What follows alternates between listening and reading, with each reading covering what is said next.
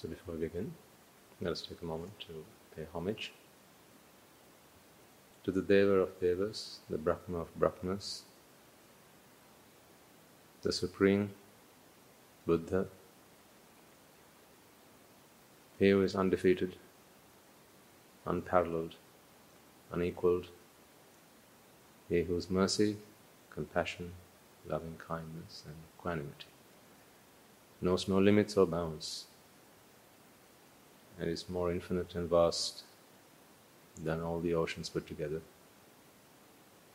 He whose wisdom is far greater than all the sky, all the stars in all the skies put together. he who is our guide, our teacher. Let us take a moment to pay veneration to him and at the same time remind ourselves that this is an affirmation that we make as the greatest respect that we can show towards the Supreme One is to fulfill the path that He proclaimed and laid down for us. So that is what we now take as our oath. Namo tassa bhagavato arahato සම්මා සම්බුද්දස්ස නමෝ තස්ස භගවතෝ අරහතෝ සම්මා සම්බුද්දස්ස නමෝ තස්ස භගවතෝ අරහතෝ සම්මා සම්බුද්දස්ස You know, it's a good day when the numbers are small. Oh. That's always how it works.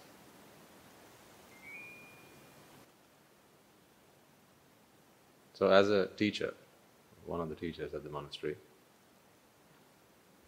I have one, two, three, four, five, six, six students who take instruction from me and or let me put it this way I have the privilege of giving instruction and guiding six great men on their path to their salvation and to guide them, to guide others. so that's an honor and a privilege that I have. So, whenever we meet, at least once a week, when they come to see their teacher. So that is a practice that we have at the monastery. every monk, anagarika and anagarika, each and every one of them has a teacher assigned to them who takes great care for their students and of their students weekly check ins are mandatory. In addition to that, when there are when they are sailing rough waters sometimes, you get your daily catch ups as well if it's needed. And on these occasions, they will come and ask questions that they have. It could be sometimes questions in the Dhamma, sometimes it could be advice that they need on practicing the path. Sometimes it can be how to overcome some obstacles and challenges that they have found on their way. and on these occasions, I myself am impressed by the things that come out of this mouth.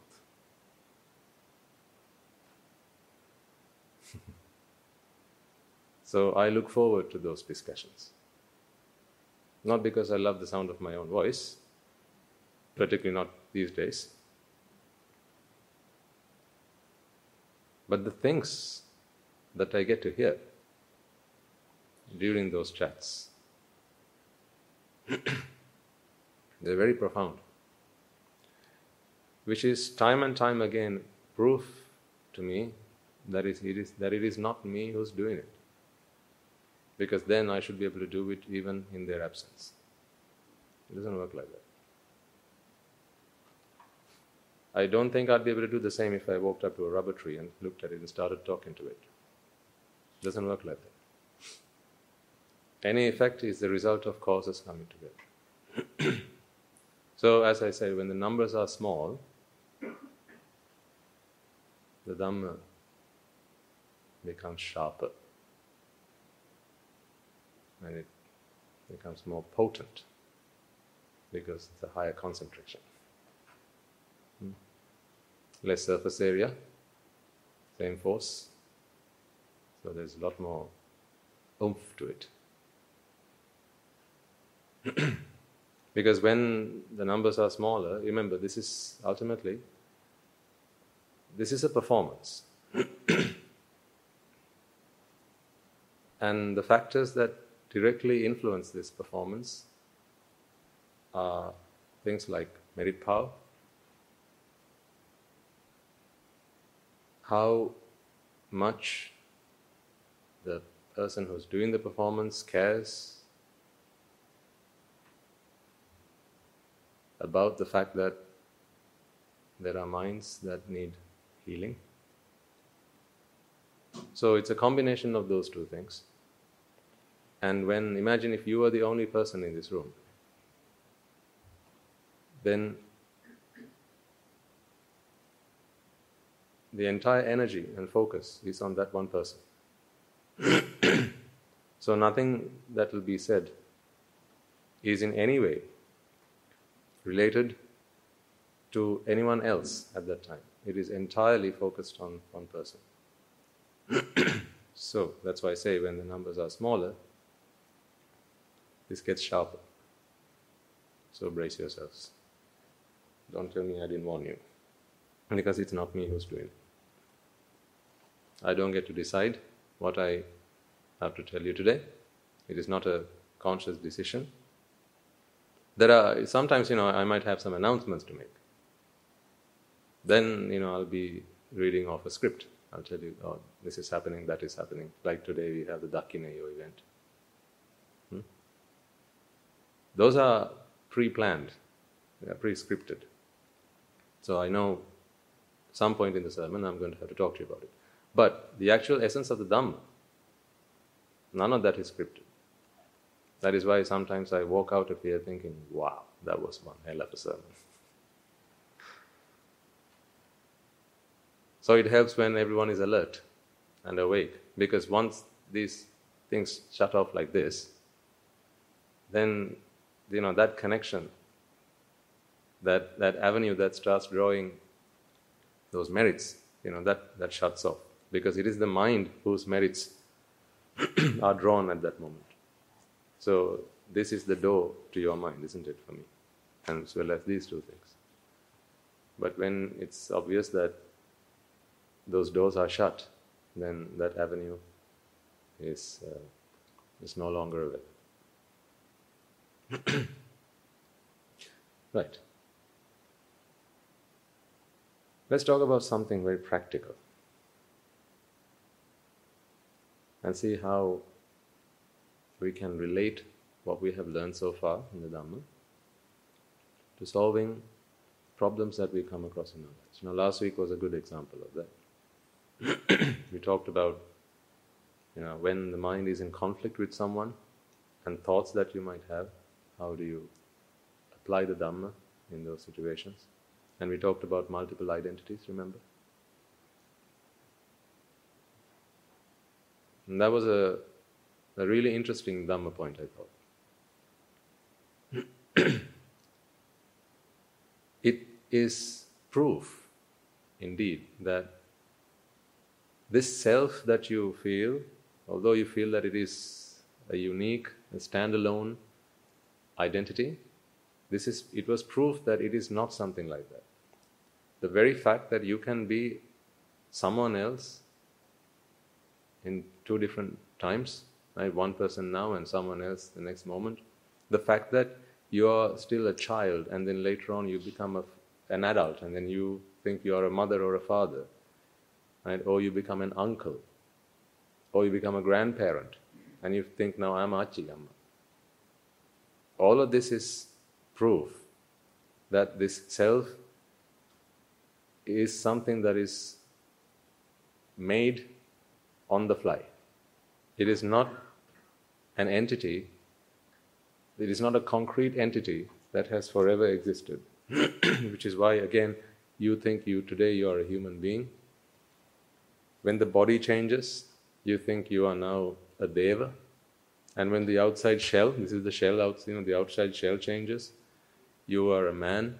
You know, think about some people who go through, you know, procedures, sex changes, gender changes, right? Sometimes they, they don't they, they find it difficult to identify themselves with what they see in, see in the mirror. So they go under the knife sometimes, they get chemotherapy and various other hormonal treatments and so on, because they don't identify with the shell. so they go through that treatment. because they want to be somebody else. Inside, they feel that they're someone else. Excuse me. And sometimes we get questions like, is this, is it okay for that? Is that frowned upon in Buddhism? Like sometimes when some people come and ask me, you know, what does Buddhism say about doing drugs? Recently, someone asked me that question. someone asked me, Swaminathan, what about doing weed? Is that bad according to Buddhist teaching? Would, that, would you class and consider that as drugs? I only had one question for him. I said, Buddha, is TV a drug? You answer that question and I'll answer this question for you. because he was asking me a technical question. It's a minor technicality. Because what it is today will not be the answer tomorrow. Hmm? At some point, somewhere in the world, they'll legalize it. Perhaps it is already. Maybe I'm just behind the times.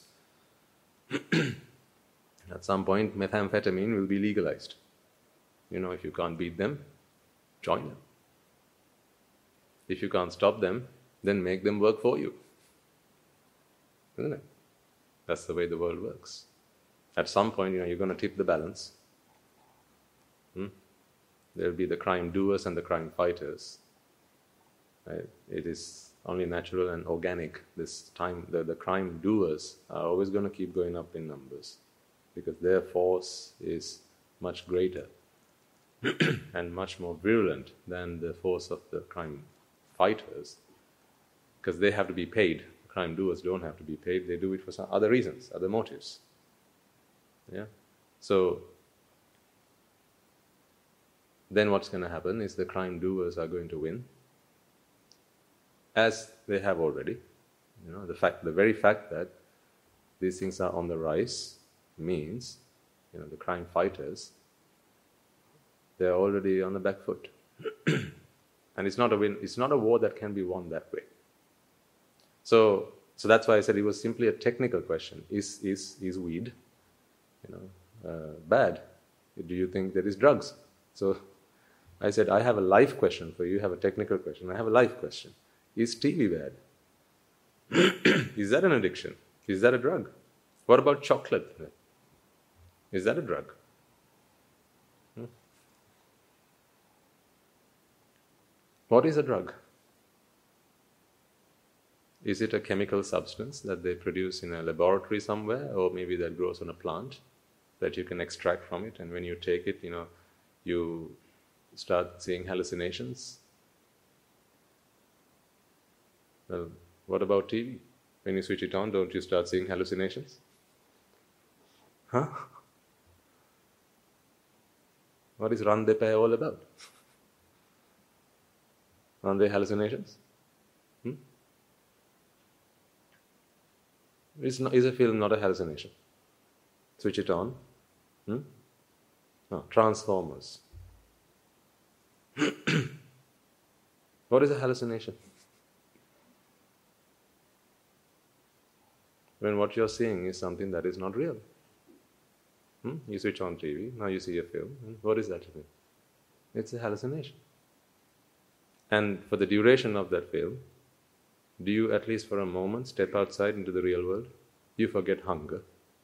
When you do drugs, you forget hunger. Hmm? You forget that you need to go to the washroom. When you start watching a movie, you forget that as well. Fortunately, breathing is involuntary. hmm? Thank heavens for that. Fortunately, breathing is voluntary. Imagine if you had to think and consciously breathe. Then they would make movies illegal. Because if that movie runs for three hours, you know, do you even sense time running? Uh, by the by the point you've come, you know watched that film, you look at the watch clock and you go, "What? God, I'm late." Hmm? Cartoons, teledramas, or just TV in general. if it's not something that keeps you in the real world, if it creates a world for you, this sensual world is a hallucination. So then tell me, which one's worse? Heroin, ice, or television? So that's why I said it's just a technical question. He's weed. Yeah. He's doing weed, considered doing drugs. What about eating chocolate? What about ice cream? Have you never sat down with a tub of ice cream thinking, I'm just going to have two or three spoonfuls? Yeah, right. it's when the spoon hits the bottom, you know that you need to go back for refills. That's when you start feeling, oopsies. oopsies.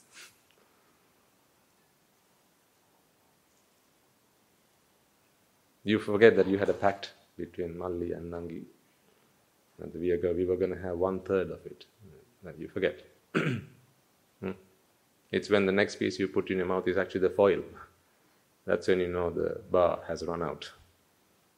So, hallucination. In that world you create for yourself, you are somebody else. You are not the real you. If you were the real you, wouldn't you recognize for a moment that what you're putting in is dangerous and harmful for you? What is doing drugs then? Hmm? Not a moment's consideration to think about the fact that what you're putting in is harmful for you, it's toxic. Yeah?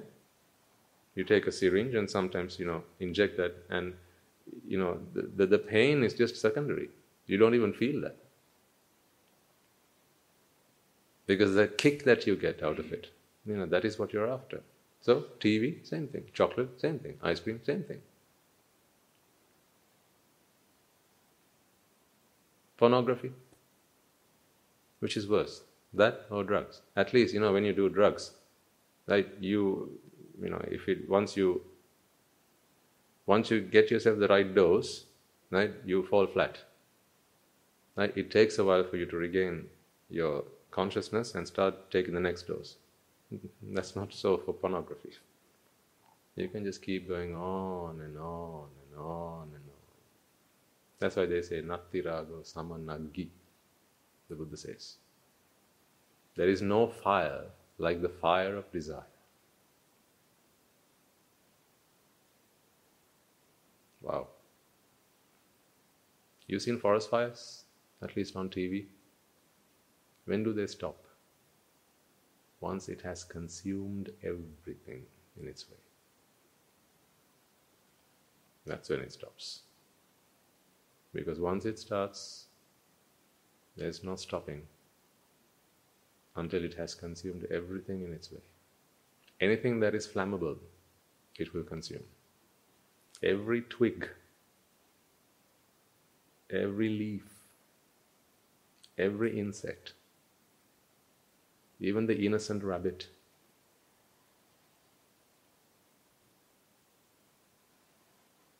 No mercy. That's forest fires are dangerous. And to start it, you just need one spark. Isn't it? One spark is enough. See? Of course, you know, these are similes from the perfect one. So it has to be the perfect simile. Now go in your minds to times when you felt desire. How one thing after the other just kept on growing, kept on growing, kept on growing. How come people can binge on whatever? The fact that you can binge on something means what you're doing doesn't stop you. It doesn't satisfy you. That's why you can binge on something. You can binge watch, you can binge drink, you can binge eat. Hmm? Means it does not satisfy. The fact that you can binge means, you know, for anyone with a half a brain cell, you can begin to wonder the fact that I can binge on something means it does not do what I'm hoping to get out of it. You got to think about this. But of course, not in that moment, because in that moment, all common sense goes out the window. that is not the time for common sense, that is the time for no sense. Hmm? Young people in the audience, used to be young people in the audience, soon to be young people in the audience, all of you.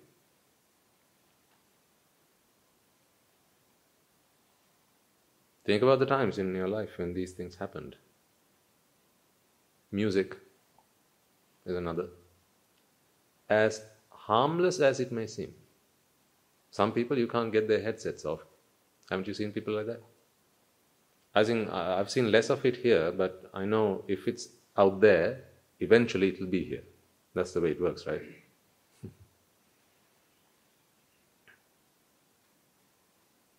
Whatever the Suddha decides that they have to do, after a while, it becomes the trend here.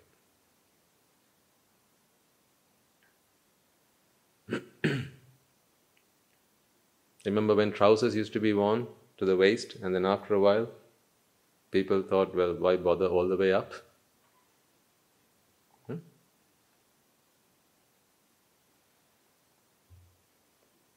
We didn't start it here, started somewhere else. But then soon enough, all you need is one advert. All you need is one website. The beauty of an interconnected world. All you need is one Instagram photo. And now it's trending. It's, it's just a, it's the thing these days, isn't it? Trending. Everything has to be trending. Everyone wants to be a trendsetter. Hmm? Just think about how much of a um,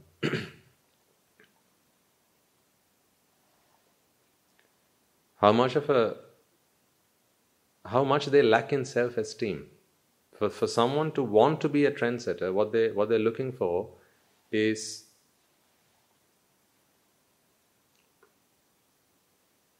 for someone else to validate them. We talked about this another uh, one on a previous occasion. This is validation they, they're looking for. Someone else to validate my presence, someone else to appreciate me. Right? This, is, this is what people want when they go out looking for a gathering. You know, nowadays, for young people, it, how many friends they have on Facebook? They don't have to be real friends. But the number, you know, this is a big thing for people nowadays. You know, you'll know this among friends at school, right? People will ask you, how many mates you got on Facebook? How many friends do you have on Facebook? How many friends do you have on this? How many friends do you have on that? You know, that's, that matters for your street cred. If you've got a, a good, reasonably high number of friends, then, you know, you are well connected. And that gives you a social uh, acceptance. so, one picture of someone doing something that is new, think about why these, how these trends are set. This is a good, you know, a really good discussion to have. Think about why these trends are set because it helps you stand out of the crowd. That's what people are looking for something different, something to help me separate myself. Ah, see, we come back to the Mecca.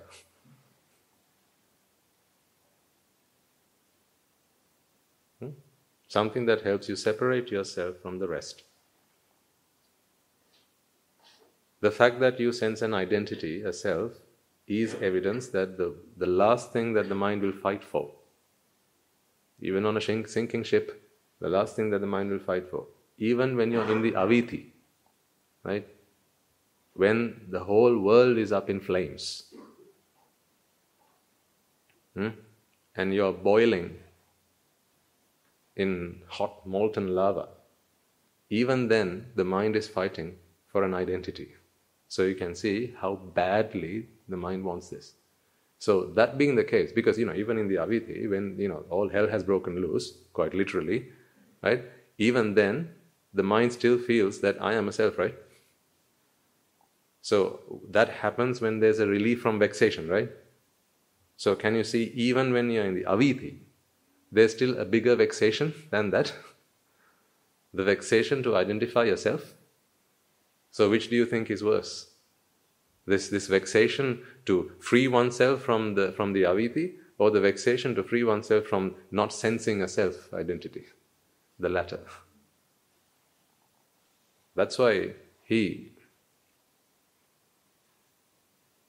he saved us from hell. I don't know whether those hells exist or not, but I know he saved me from another kind of hell.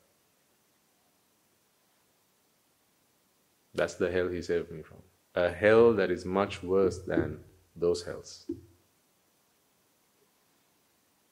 A hell that is much worse than the purgatories, the flaming hells, the toxic lava hell.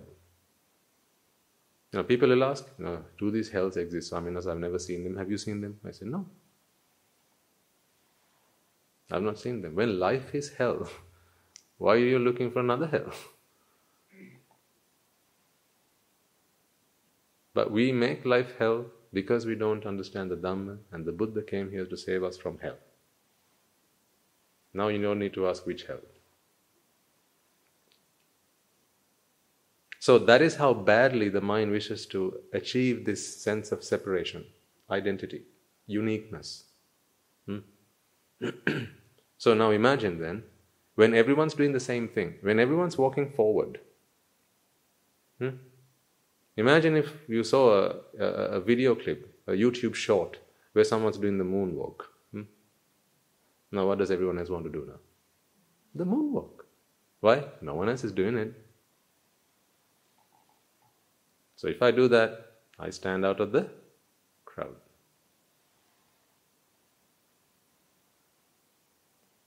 They're looking for that recognition. That is what recognition is. They're looking for recognition. Recognize that I am different. That is what recognition is. What else is recognition? How do you recognize the chair among other chairs? It's the same stuff. Hmm? But people look for recognition. You know, they have recognition and award ceremonies, don't they? Oh, wonderful things, aren't they?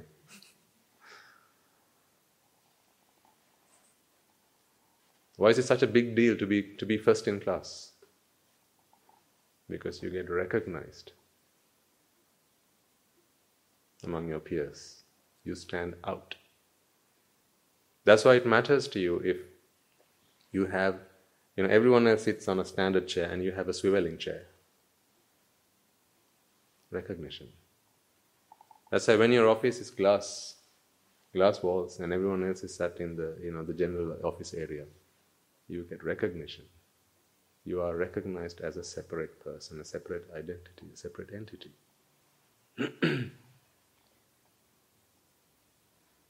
That's why titles matter. I know lots of people who work hard on their you know, academic qualifications, not purely because they want to serve, but because of the recognition that it helps them achieve. Sometimes they'll work hard to get themselves, maybe, say, a PhD in whatever field, and then what they'll go on to do is completely unrelated to their field of study. So much so, these days you can buy some of those titles. There are some doctorates, you just have to pay for it. You have just it just costs you something. You know, when man can nowadays buy himself a plot of land on the moon, and not in a million years will he ever set foot there, just so that he can say, hmm, I What's the most beautiful word in this world? I. own huh, a plot of land. I own a piece of the moon. Oh, what a wonderful feeling that is. Exhilarating. The fact that you can say that. Hmm?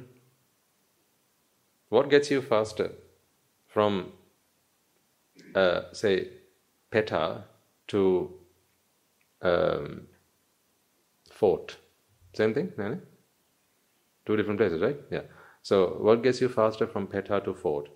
Is it uh, a Lamborghini hmm? or a Maruti? Remember, you have traffic. Hmm?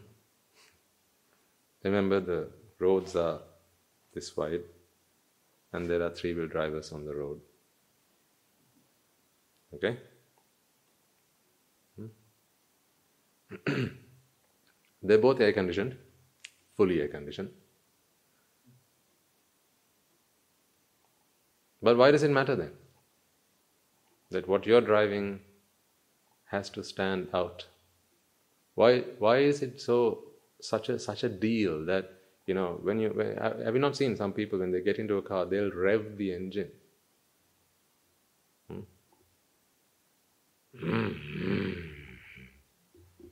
what for? Why burn that fuel?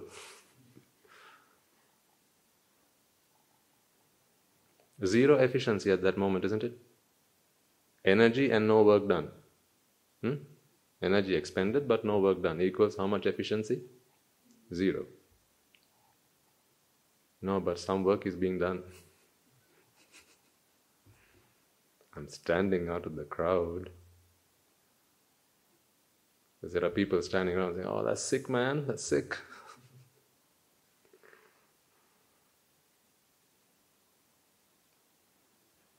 Recognition.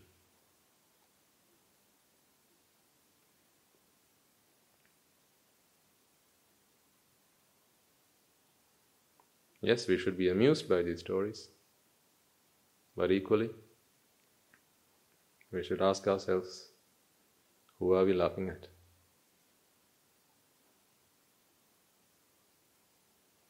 It's okay to laugh, provided one eye, maybe you are keeping on the world outside and they think that's funny, but remember the other eye should be in front of a mirror. That's when that laugh is okay. When half of your laugh is actually towards yourself. That's why I come here and lay it out bare about the things I used to do in my past. Sometimes I feel I need to bring with me a sick bag.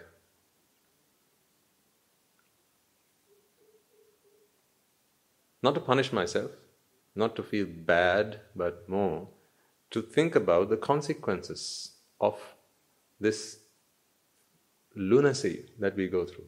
This is, you know, this is a study then. So I'm not, I've not come here to give you a comedy show. What I've come here to do is to get you to start asking some questions. Open your mind. Hmm? Be critical. But productively critical. It's okay to laugh. Know, partly I'm, I'm saying this because it is amusing. Yes. No denying that. But it's important that we look at ourselves through that lens and ask ourselves, didn't I do the same things?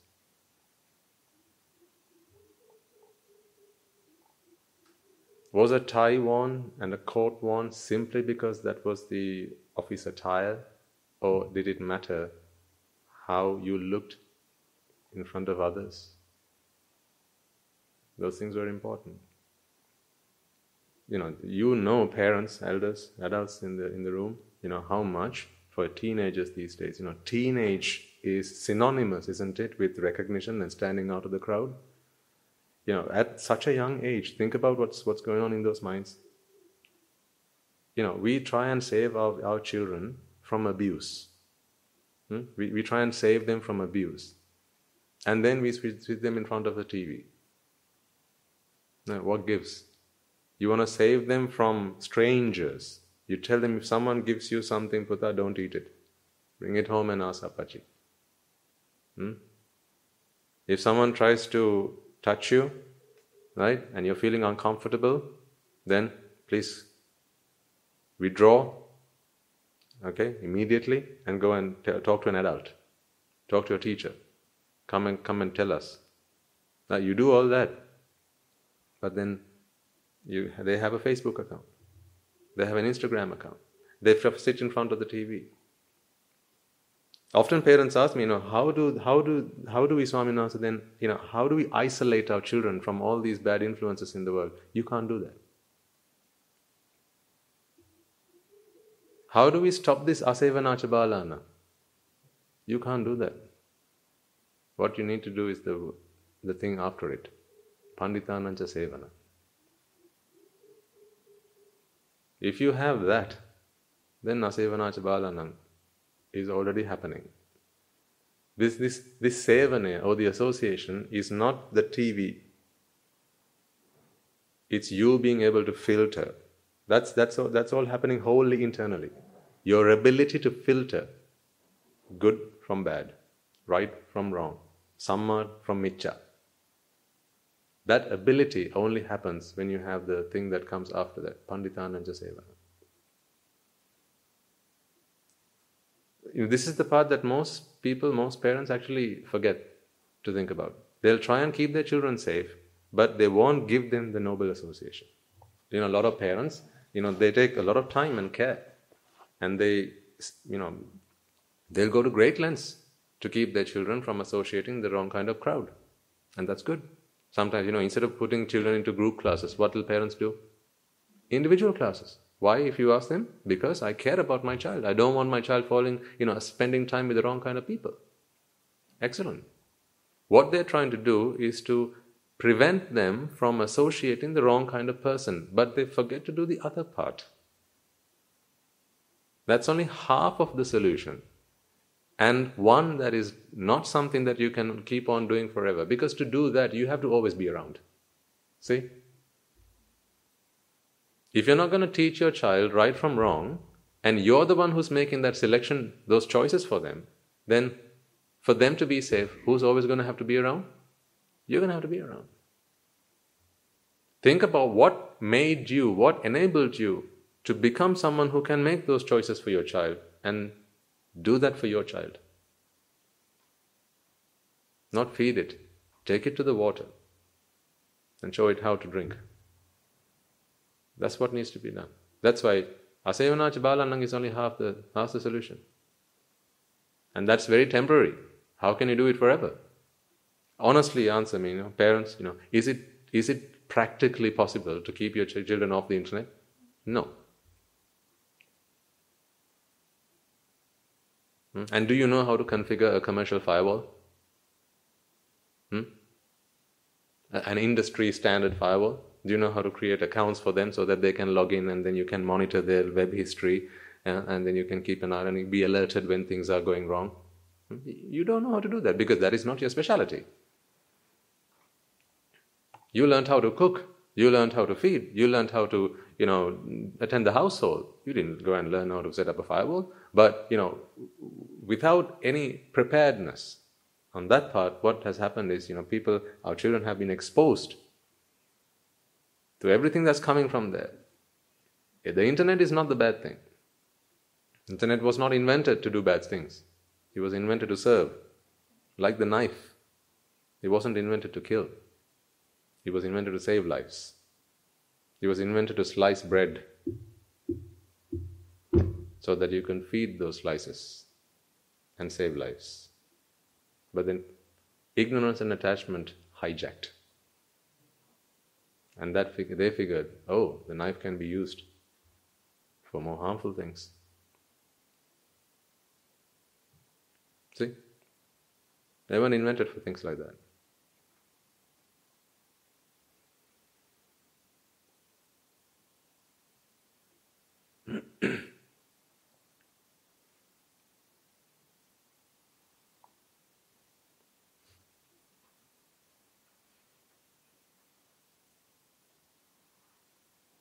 So, the only way that you can save your children and yourselves is if you do the other part. Panditanancha sevana. And that is why you have brought your children here. That is why you bring your children to see your mother. That is why you bring your children and give them some time to talk with the Swamin Wahanse. Because even, perhaps that might be 15 minutes, but in that 15 minutes, they will talk to them about how to fortify their minds, how to build that fortress around them. They'll give them the weapon of wisdom, the shield of wisdom.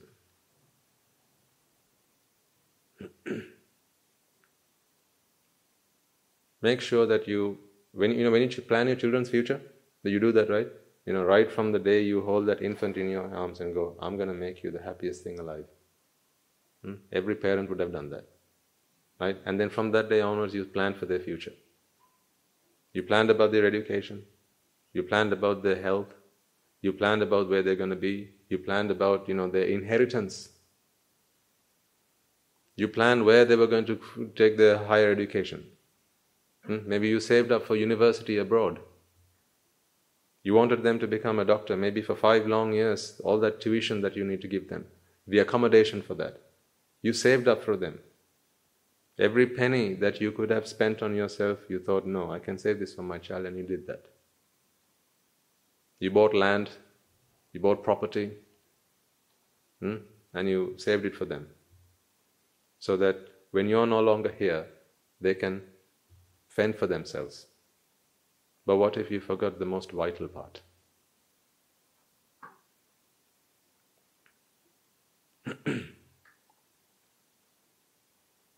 You know, the Dhamma is the manual for life.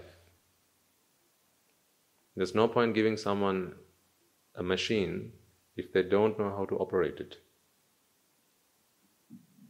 Most of the time, what people do is, you know, all those, these, you know, lots of home devices, equipment, they come with a manual. But what we do, do what do we normally do?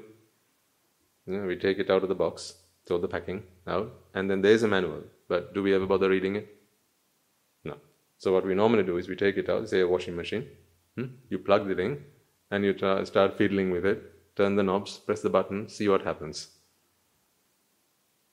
And then after a few times where, you know, every time you put in, the clothes are coming out soapy, that's when you figure, right, I'm sick and tired of it, get that manual thing out. And now you start reading it. And say, ah, so that's what we didn't do. But it was always there. We just don't feel we need to. Sometimes, if you follow the instructions in the manual, you can make it last longer because it will tell you how to care for it after you have used it. This device or this equipment will come with a five year guarantee, hmm? but with a caveat. That guarantee will only stand if you follow the instructions that the manufacturer has given in the booklet.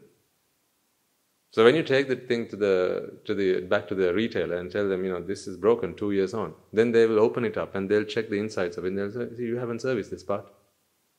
See, it's all dust and grime here. It hasn't been serviced in, in a long time, ever since you bought it. I didn't know I had to service it. You didn't read the manual then. So we can't honor the warranty claim. I'm sorry. See, you have all come into this world from the manufacturer. You know, he's given you life. He's given you a guarantee 70 years. Hmm? Lifetime guarantee. what more could you ask for? There's a lifetime guarantee. This body is made to last for 70 years. Isn't it? Yeah you know, fully equipped, full option. Hmm.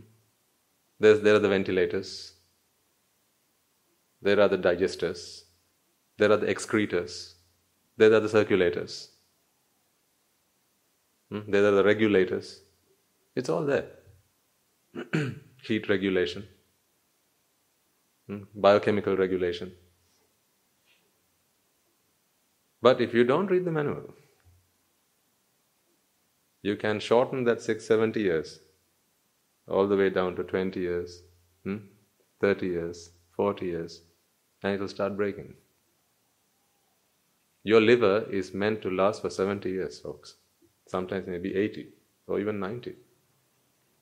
It was built German engineering. It was built to last 90 years.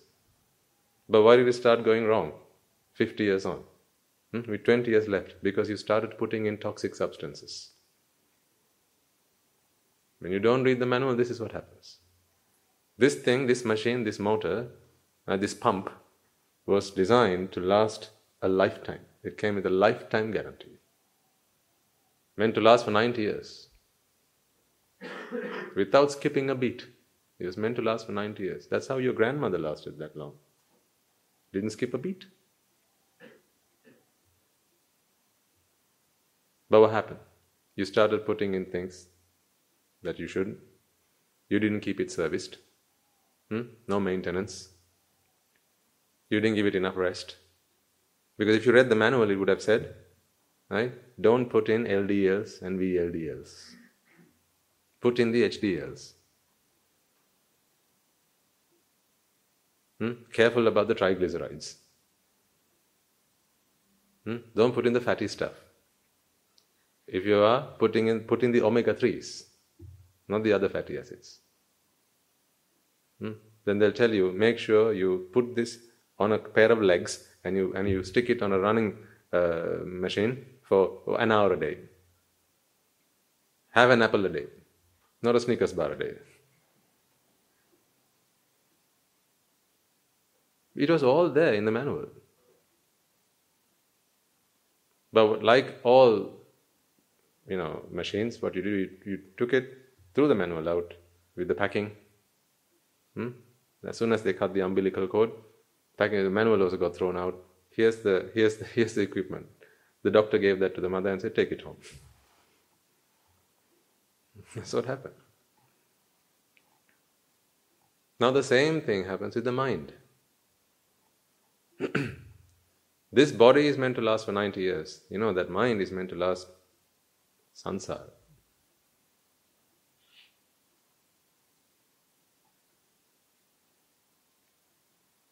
The length of sansara is meant to last.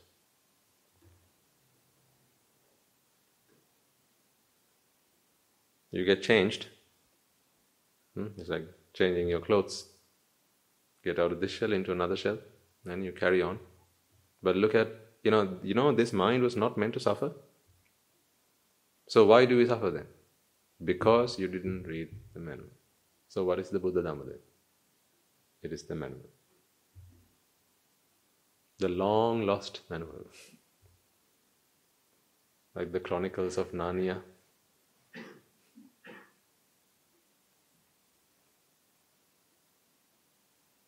These are the chronicles of the mind.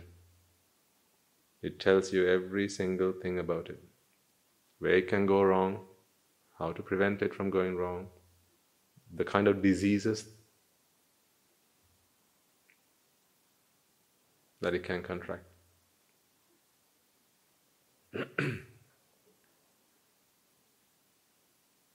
so you know at least at least now it's good that you know people are becoming interested in this you know Better late than never, isn't it?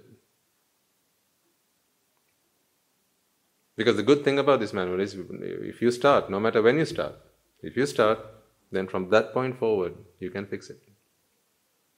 Unlike some machines where you know if it's too late, then you can't fix it again. This is not the case with the mind. Wherever you start, whenever you start, if you start working according to the manual, you can fix it again and get it running at optimum condition. And some of you are coming close to that, running at optimum condition. And once you start running the mind at optimum condition, optimum performance, its possibilities are unlimited. You have infinite potential, each and every one of you. Do, do, Buddha, all of you. Infinite potential. Unlike the body, you can't fly just because you think you want to. The body's capabilities are limited, but the mind's capabilities are unlimited.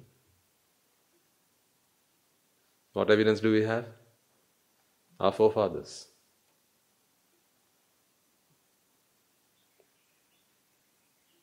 Unlimited potential. Look at what Guru Handra is doing.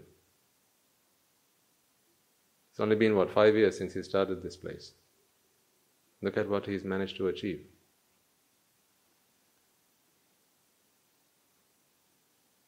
The best thing that he's managed to achieve is he's managed to bring us all here. That is his biggest achievement.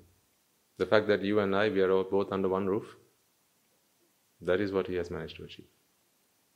Not the roof itself, but the fact that you and I are under that roof. This could be a banana leaf. That's okay. It doesn't have to be like this. We don't need four walls around it. It's all right. The fact that it's there is okay. That's a bonus, but that's not what matters. 200 odd people who roam this earth in the far corners, right? Here, there, everywhere. We've all come together. You know, there, there's a secret source for that. It's not easy to get two people to live together. Huh? Don't we know that? So I'm in answer. now times that by 10, 100.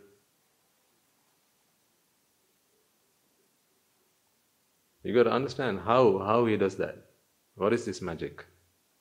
If it's so difficult for two people to live together, to coexist and to cohabit, how come 200 people can live together without bumping into each other and stepping on each other's toes and without, you know, like walking on eggshells? Live freely, happily, harmoniously.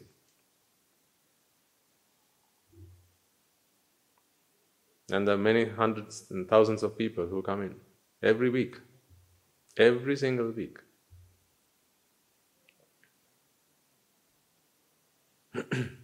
and all those people who join us online, you know, they all come together, either physically or virtually, they all come together. Because what I see is what he has he has mastered is this is the manual of the mind. Yesterday, a wonderful thing happened. We he brought us together, the say the senior monks at the monastery, and he talked to us. He has tasked us with coming up with a program, which we tried to do just before Corona happened, to give each and every one of you, give you a journey to go on. Like in business, you'll know this as a customer journey. Hmm? Those are the business terms, business lingo. But here, what he wants is for anyone who even comes close he says it is our responsibility to spot their meritorious power and to exploit it. In other words, use it in their benefit. So even if someone comes and steps foot at the monastery, find a way, pave a path, may create a journey for them from that point to their nibbana, to their arahathood pave that path. So that is the task he gave us. As I said, we started to do this, he called this a Kalanavata. Long time ago, we started about two, two, two and a half years ago, about three years ago. Remember, we collected a lot of details and all that, but then the pandemic happened, then all stopped. So he wants us to resume that. and at the end of this meeting, he said, do you know why we are so successful? He asked us this question. He said, We are so successful because none of us focus on ourselves. He said, That is the only reason that we are so successful. None of us focus on ourselves. he says, I might be Guru Hamdu and the leader of this organization. That is just a convention. I don't feel that way, he says. I don't feel that way. So I don't feel that it has to be I who has to do this. It just has to be done. Whoever takes this seat will do it. So therefore, nothing I have done so far, I have done for my self sustenance. It has always been for others. And he says, I want all of you to be like that. Never do anything for yourself, always do for others. For as long as we keep to that ethos, this place will flourish. But one day there may be someone who will think to themselves, oh, look at this, you know, we've got so many devotees. We've got these projects going on, we've got that going on, all these people, they come and listen to my sermons. Hmm? So I'm well known to them. So perhaps, you know, I can start my own little thing.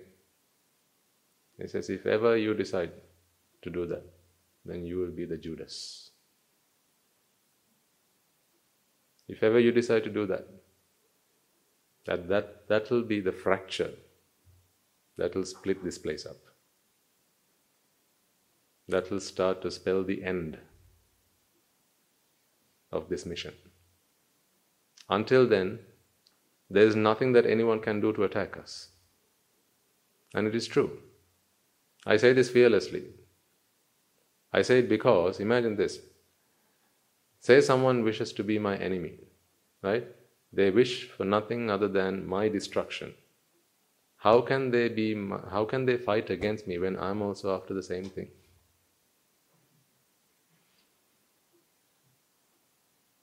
Hmm? Someone wants to destroy me. That is the same thing I'm after also.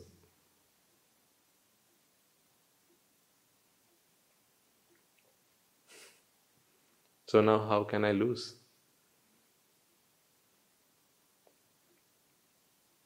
He said it in such wonderful ways. And he said, the, the, this Dhamma has given us so much energy, and it is what keeps our back straight. It is what keeps us fearless in the midst of all threats and challenges. Because those threats, when they come to us, they're like flower petals. They're blessings. Someone wishes for my destruction. What else can I say than thank you? Hmm? That is what I've come here for. So see, you can't you can't beat me. I have become invincible. Not invisible yet, invincible. Cannot be defeated. See, wouldn't you like to become someone who, who cannot be defeated? That's how you become the unvanquished one. Become an undefeatable one. You can't be defeated. You can't be defeated when you and your enemy are both fighting for the same thing. Think about this, right? You have something, okay? This is very precious to you. Hmm? Now you understand that this preciousness is the problem. I don't want to feel this way about this. This desire that I have towards this uh, is, is, is the pain. That's the bane of my life. I want to get rid of this. Not this, but the preciousness I have towards it. And I'm thinking, when how do I give this away to someone? I want to I want to I want to be able to give this away to someone freely. Because I feel this attachment is just, you know, weighing me down. It's such a burden to me. Someone comes and steals this.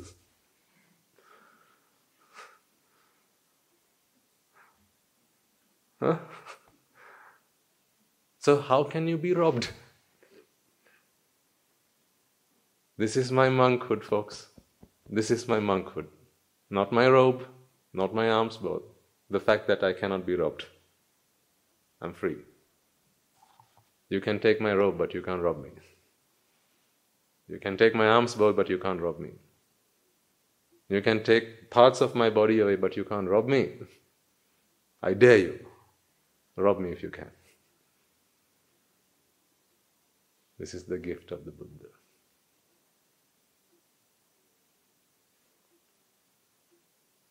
You're all so fortunate. Think about the lives you used to live, trying to protect yourself from the threats that surrounded you. Hmm? You build those walls up. You put those cameras. Hmm? Fortified doors. Double locks. All for what? To keep you safe from the robbers because you could be robbed. Now I teach you how you cannot be robbed. How much longer do you need to live inside four walls after that? Then you can open the doors and say, Come on in, take whatever pleases you. And whilst you're taking that, I have something to tell you. You know, you also can become someone who cannot be robbed like me. you know, if it is this that brings the robbers to you, huh? If it's this that brings the robbers to you, and once they're there, if you can give them what you want to give them, open the doors, let them come in. Because if what you give is what you get, and if you can give them peace of mind, if you can teach them, if you can show them the way to true freedom, why does someone rob? they rob because they think their happiness is in this. But when your happiness is all within, now your happiness cannot be taken away from you. You can't be robbed of your happiness. You can't be robbed of your peace.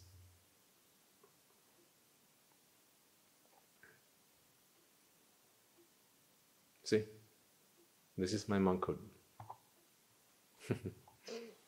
now you still ask, why did you decide to ordain Swaminathan? when you had everything going for you, Swaminathan?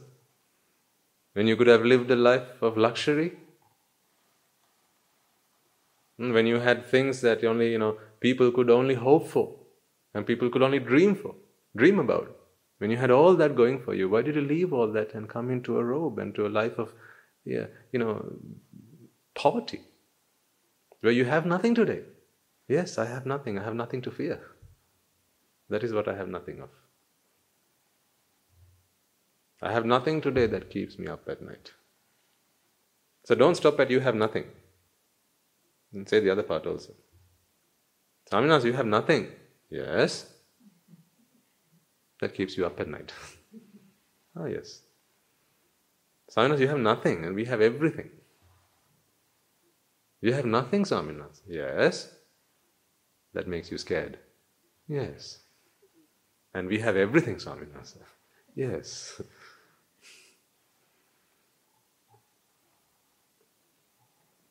Isn't nothing everything? Huh? Isn't nothing everything you want? Everything you could ask for?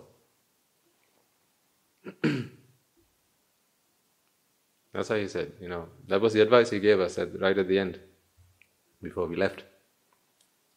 Never become someone who fights for anything other than Nibbana.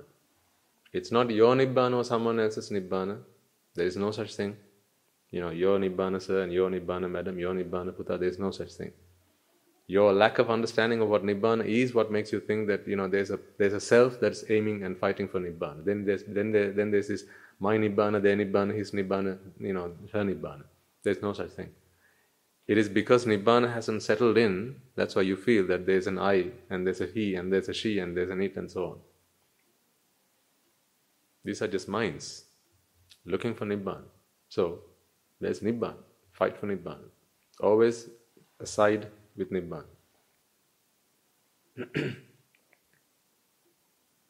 and if ever you fight for, for your peace, for your part, if you ever you fight for self-preservation, at that point, this, the whole thing will start to spoil.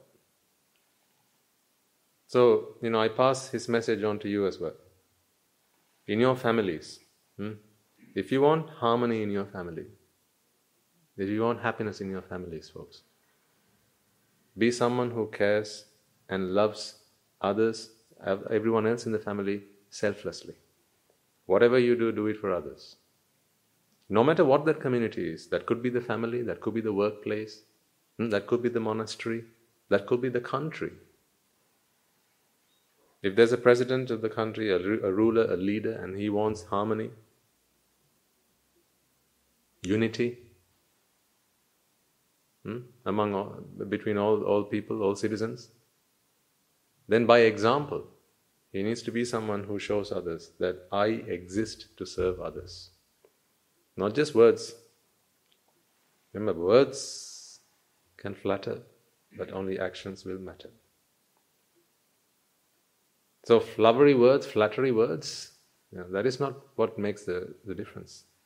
It's those actions. Are you deep down inside genuinely someone? You can't do this until you understand the Dhamma. That's the thing, though. Otherwise, you can you can pretend to care about others, but deep down inside, you're still fighting for self-preservation. That is why the Dhamma has to come first. That is why I, I invite our parents. You know, make sure that whilst you give your children everything, all the material wealth and luxury and all that, you know, that's there's no problem with that. At the same time, do make sure that they understand the Dhamma. You give them the gift of Dhamma. That is the manual of life. That is the manual of happiness. That is the manual of freedom. That is the manual of liberation. That's the manual of peace of mind. What's the point if you have the whole of the world to your name, but you are insane? Haven't you seen people like that? If you go to Angoda, there are people who believe that the whole world belongs to them. After all, it is simply a belief, right? Isn't it? There are people there who believe that they're the ruler of the world. What is the point in that? Because they are insane. Now put yourself in the same situation. Hmm? You bought for your child 50 acres of land hmm? coconut and tree and rubber and all sorts of other things. You bought for your, for your children, right, uh, a, a house, a mansion, swimming pool, badminton courts, tennis courts, gym, all that, complete with all that. You earn for your child all the money that you can think of, that, that, that they'll ever need for, for, for 10 generations. That's all, that's all the money they'll need. but in their mind, if they're not happy, it's like eating that ice cream. It's never enough. We talk about content. Contentment is bliss. Yeah. How can you ever be content if what you're looking for is not in it, but you think it is? Tell me how one can be content then. Did you catch that? So profound. That's why I say this is not me doing the sermon.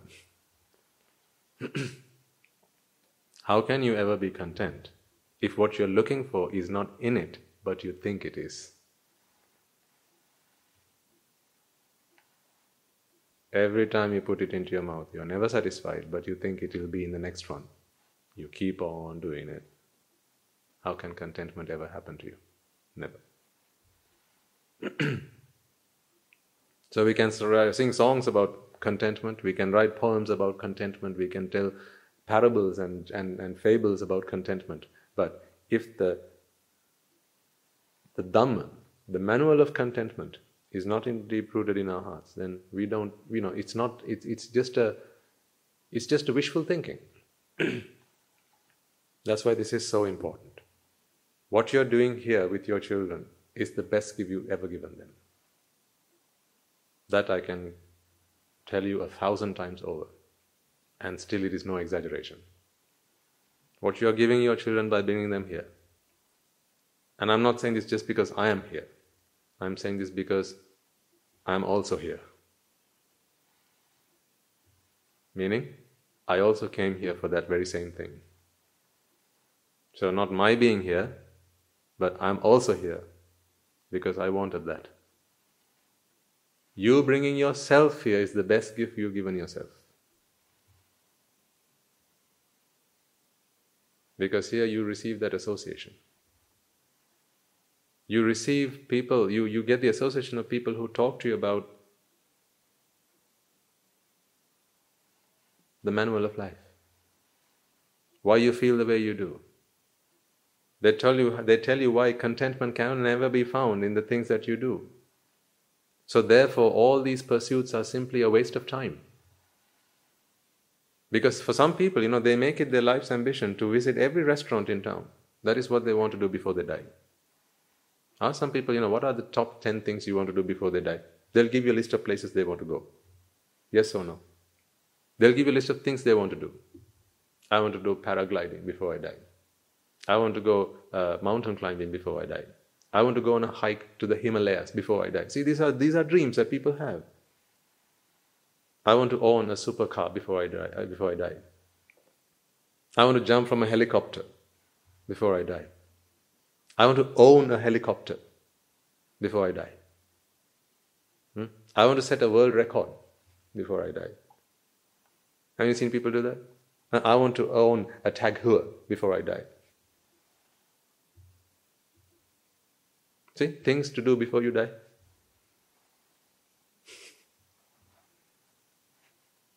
They're so focused on the things that they want to do before they die, they forget that they die. Things to do before you die. If there's any one thing to do before you die, that is what you're doing right now. The only thing that is worth doing before you die is to learn how to face death. Because none of those people have actually learned how to face death. That's why they say, before I die, I have to do it because I don't know what's going to happen when I die. Isn't it? I don't know what's going to happen when I die. I don't know how to face death. It's just such a, ah, I don't want to even think about it. So, without thinking about that, let me do all these things before I die. Don't know when it's going to happen, so I better plan it all.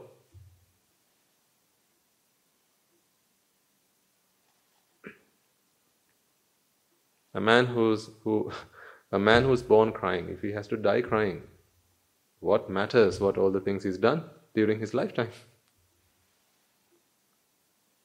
Imagine, you know, you, you migrated to another country, okay? Right? In, in, in the hope of a good life. Hmm? You went there empty handed, let's say. All you had was the money for your ticket, and you bought the ticket, you landed there, and that was all you had. Then you had to go and find a friend to give you food and lodgings, okay?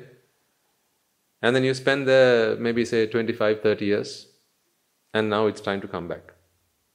Hmm? And at the airport, they ask you, right? Okay, or the, the taxation service, or what do they ask you? You know, what are your assets? You empty your pockets. Uh, I haven't really earned anything for myself. Everything I earned, I spent. So you're going back home empty handed? Yes, no, I don't have anything to my name. Now tell me, what was the point of you going there? If you say, I, am going there to earn a good living, hmm? I'm going there to earn something, make someone out of myself. You went there empty handed, you're coming back empty handed, then what have you achieved by going there? if you hadn't left, if you hadn't left the country, at least you would have had the, the money that you paid for the flight tickets. At least that you would have had for yourself. Now, in the same way, if you, we've all been born human beings. Hmm? We, we came crying. If you also have to leave crying, what empty lives those lives would be.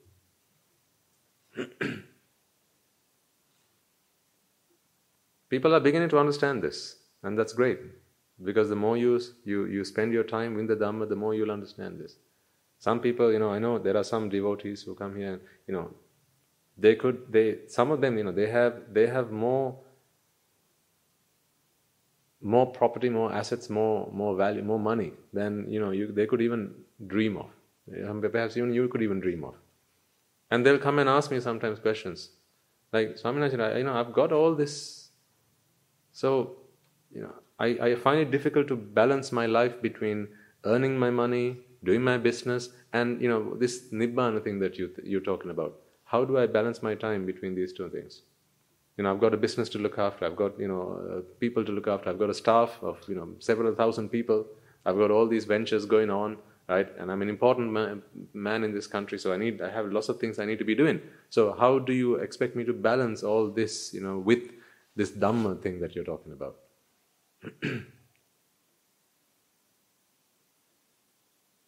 So the question is, you know, I have a question for them in return. So, so you say you're rich, right? So why do you still cry then? You know, spend all the money you have and stop crying. Hmm? You still get angry, madam. Hmm? What, uh, spend all the money you have, give all the money in exchange, and earn your freedom of mind, peace of mind. So, what is the point? If you got a cancer, right? If you if you are diagnosed with cancer, then what is the point of having all that money to your name? What? So you can spend it on treating your cancer. That is all you're going to have to say. Okay, say you treated your cancer. What's going to happen next? You're going to die. Now, what if I didn't treat the cancer? They're still going to die. If the end is the same, huh, what matters what path you've taken to get there? That is why the, we, what we are here doing is to not, you know, these are the things to do before you die. Here we learn how to die. Prepare ourselves for death. And that death is not necessarily the, you know, the death that happens, you know, when the that machine goes tick, that's not the death necessarily I'm talking about. I'm talking about the death of your fears. That's the death I'm talking about. The death of your sorrows, the death of grief.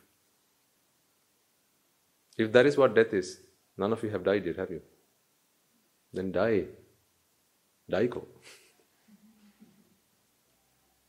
Go hang yourselves.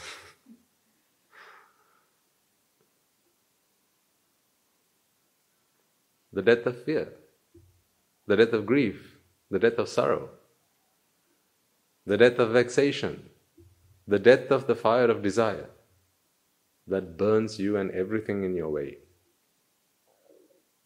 See, when you, when you, when the fire of desire ignites within within a man, right? People standing around him are in grave danger. Yes or no? Yeah. No one got raped by an arahant.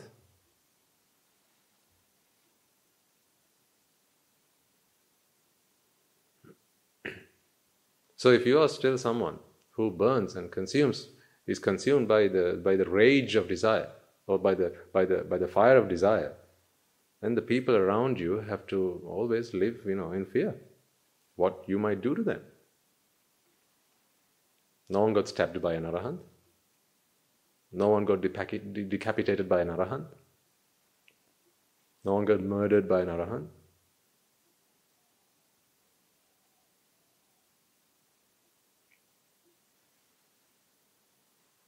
So when aversion still lingers in your minds, you're a threat to humanity. So, you know, when people are fight, fighting for world peace, hmm, what, do you, what do you suggest is the best thing they could do? They'll have symposiums and conferences and they'll fight for world, world peace. We need world peace. Let's fight for world peace. Hmm? What, you, what would you suggest they do? What I would suggest is, you know, go and do that to yourself first. Find peace. because when you're at peace, the people you live with will be at peace. You know, there'll be, there'll be a man or a woman who will stand up on stage and they'll talk to an audience of 5,000 people and they'll say, Let's fight for world peace. At home, he beats his wife. World peace? Please.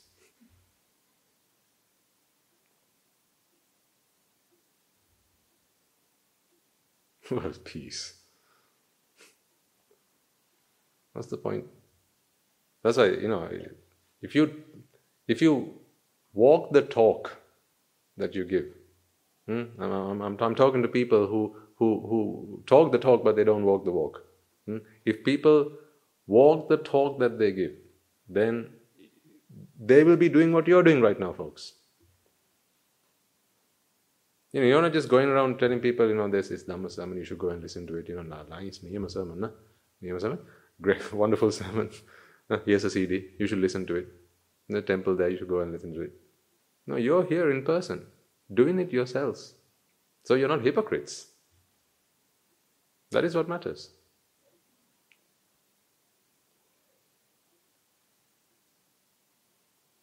What you show by action is the best sermon that you can give. Because actions speak volumes. Your being here, your presence is the best example you can set for your children, madam. That is why you're a good mother. By example, you're doing that. That is why you're a good father. You are doing it by example. Not, you know, there's a, you have to go to Sunday school. Go, go, go. Hmm? Ammi and Tati are busy. We have to go to the office today. Right? We have to earn money. We have to go to the, pay, go to the bills to pay. But you go to Sunday school. Now, no wonder those children protest. you today also? I want to go play with my friends. No, no, no, Sunday school.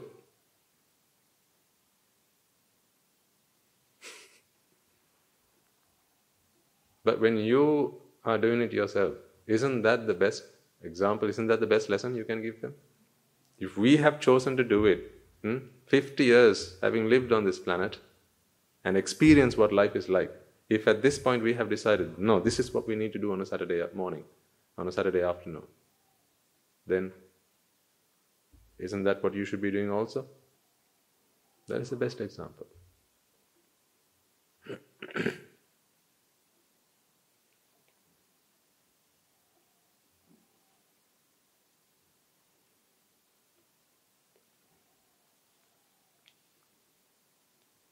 And something else I thought I should mention to you or talk to you about you know how you all do merits and you make a firm resolve that made by the power of these merits we be able to attain Nibbana?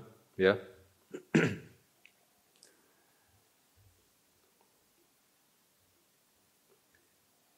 Your merit power can come in various guises.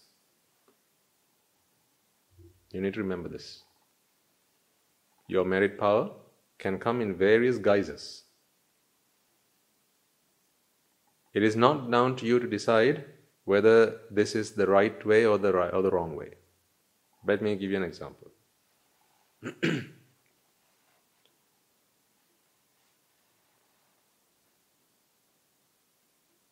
Say you are um, a very virtuous person. Now you're doing merits, you're doing lots of merits. You know, today you'll be doing lots of merits, and every time you do something, you know, you're serving alms or you're laying out the you know, the, the path for the Swaminahanses or whatever, right? You're giving someone, offering someone a chair, a glass of water, and you resolve, may by the power of these merits I be able to attain Nibbana. That force now begins to act because you release that energy. You release that force, and now that force will begin to act. that force may bring you something like this. For instance, it may bring in front of you your worst enemy. Sometimes it may bring in front of you something which at that moment you don't like. Perhaps it can do something that might make you angry. As I said, it might bring you your worst enemy. It does that because that is the next obstacle you need to jump to get to Nibbana. That's why I say it will come in various guises. Imagine you are climbing some stairs, a flight of stairs to get to the top. Okay? The next step that you have to put your foot on is there because you have just climbed the step before that. Yeah? It didn't come to you, did it? You went to it. Fair enough? So they may say there are 10 steps in this flight of steps, and you are now on the sixth. Meaning, what's the next step? Seven. So if you're on the sixth, the next one is the seventh. Yeah? The, you, the seventh one didn't come to you when you on the, on the second step, did it? Hmm? make way, make way, I want to get to that guy. No, he didn't do that. He was there, just waiting for you to come to the sixth one. So by the time you come to the sixth one, the seventh step presents itself to you. What is that step there for? to take you to the eighth step. That is what the seventh one does.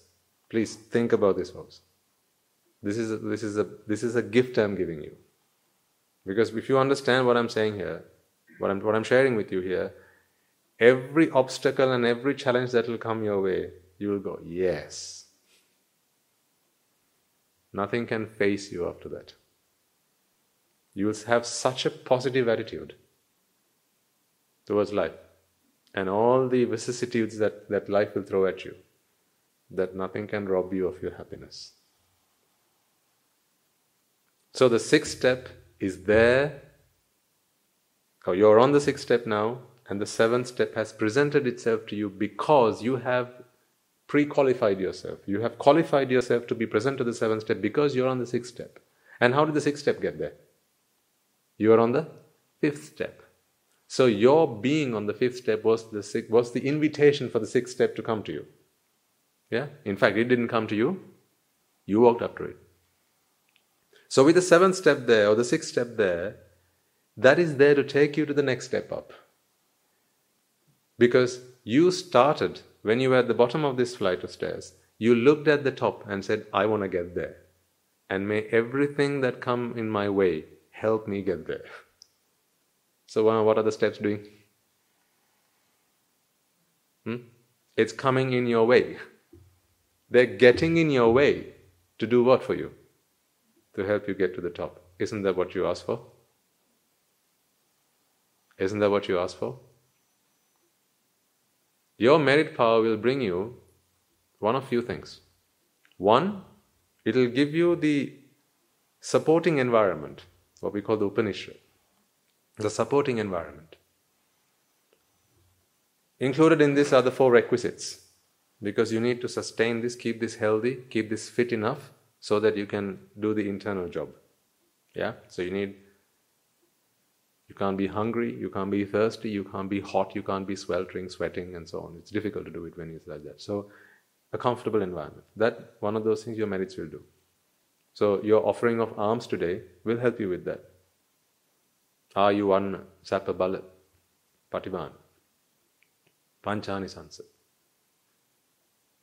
That will do. Secondly, especially that last part, Patibana, it will bring you wisdom. And it will usually package wisdom up in, th- in a thing called a teacher. So they come in little packages called teachers. What does? Wisdom. They come in little packages called teachers. Do remember, this is your merit working for you. I'm not here because I'm a good guy. I'm here because you earned it. That's why not everyone is here. this is your merit. You have your merits to thank for it, not me. In the Buddha's words, I have attained Buddhahood. I attain, uh, you know, to attain Arahathood, to attain the Pacceka Buddhahood, to become a Sotapanna. All of this is down to merits. Because if Vipaka is everything, then all you have to your name are the merits and the demerits that you have done. That's all you have to your name. And nothing else. That is why, you know, Guru Hamdro keeps on going about this. You know, like beating up a dead horse. He'll keep on going about it. It's not the money you earn. It's not how much you have to your name. It's not all the property. It's not the education. You know, these are fruits of the seeds that you sowed in the past. So, therefore, don't count your successes but what, by what you have earned today. Count your successes by what you are sowing today, because that is what you will have to reap in the future. You can be a very poor man even by having a lot today. Remember, a rich man is not someone who has a lot. A rich man is someone who knows how to earn a lot. Oh, this sermon should be recorded. a rich man is someone who knows how to earn a lot, not, not someone who has a lot. You come across a millionaire, he's just won it at a raffle. Take it away from him, and he's a poor man. You come across a man who has earned himself a million. Take it away from him. In six months' time, he will earn two million. You know why? because he knows that there are people out there who are out to get his millions. So he's going to prepare himself for that. So this time he'll earn 2 million in six months. Now that's a rich man. So, likewise, when you see how merit works around you, all the things that you've gotten for your merits, hmm? and you say, this is like this is like someone coming and taking from you, isn't it? The fact that you're drinking a glass of water means it's like someone's taking your merit from you because you can't drink that same glass of water twice. That is merit you have expended. You all get my point? So someone's taken it from you. Life is taken away, it's, it's draining you of your merit power. So if you are wise enough, you will understand it in those terms rather than you know being you know uh, uh, say being, being proud about the fact that you have all these merits you know look at all the things i have rather than being like that the fact that you you'll read the world you'll understand the world you'll interpret the world as this these are simply merits reaping itself. What you'll begin to understand is ah okay so if they are going to be expended then i need to be earning more. So you'll invest your time in earning more merits.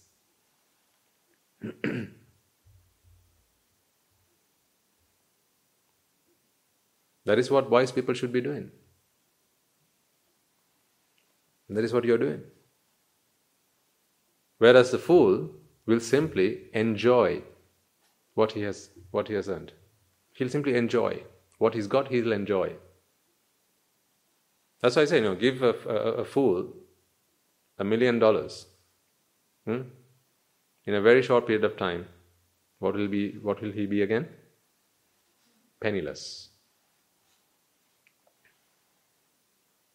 But give a wise man a million dollars, and in a little period of time, he will become a multimillionaire.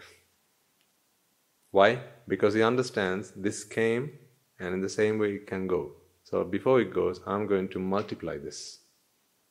That is the investor mindset. Be investors. Don't be a nine to fiver. Be an investor. This is your business, so mind it. This is an investment opportunity. And now we're talking, huh? Now it's worth your money coming here. Huh? I'm talking about investment opportunities. Huh? Finally, on Saturday we are actually making use of it.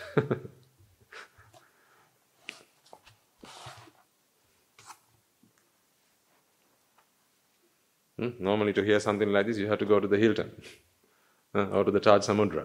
Uh, they'll have a conference and they'll talk about how to make you how to make your money work for you. Hmm? So I'm going to do it for you today. Become an investor. Have a, have that investor mindset. Look at everything you have around you, folks, and realize that these are fruits of the seeds that you sowed in the past. Then you one you become very grateful for them. You don't think, take things for granted. Then you don't take things for granted.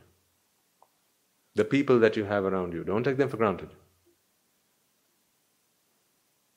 If you have a good mother, though, that's because of the merits that you reaped in the past. You sowed in the past. You're reaping the rewards of that now. Don't take her for granted. If you have a good wife, sir, that's because of the merits that you reap, you sowed in the past, and you're reaping it now. Don't take her for granted. If you have a good teacher, if you have a good mother, if you have a good friend, don't take it for granted. You will if you forget how you earned it. If you don't take a moment to think about how you earned it, you will forget and you will take things for granted. But when you begin to understand the whole world as being anicca, in other words, all this are the effects of causes. All of this are results of action, activities done in the past. Now you don't take this for granted. You know what has come will go just as quickly. The very fact that you have it means it's being expended. Think about it. What money do you spend first? The money in the bank or the money in your hand? The money in your hand. So, this is merit that is reaping itself now. Hmm? Meaning, you're spending it now. How do you know you have merits? When you spend it. Think about this. You know you have merits when you spend it. How you know you have demerits? Again, when you spend it. So the fact that you are spending your merits means you have merits. But the fact that you are spending your merits means you are spending your merits. Means the money is running out in the bank account. You are spending cash in hand, but that cash came to your hand from the from the cash that was in the bank. Meaning that's feeding this and this is feeding this, therefore that's running out. Now you don't take it for granted because you know what comes will go just as quickly. These are the things we should be learning. This is life engineering. How to be happy. Isn't this the lesson you ought to learn in how to be happy? People will be taught how to invest their money, but they'll never be taught how they got that money in the first place. It is not by investing you make money, it's by giving you make money. What you give is what you get. That is how it works. You know, it might be that a man will work hard, he'll labor. Hmm? He'll work nine to five, he'll do a job, he'll, he'll, he'll moonlight, and he'll you know, work through the hours. And he'll say, no, this, is see, through hard work, I, I earned all this money. That's only half the story. Remember, giving starts the receiving process. Yes, of course, and you have to knock. Knock and the door shall open. But remember, for the door to open, there has to be someone on the other side. Yes or no?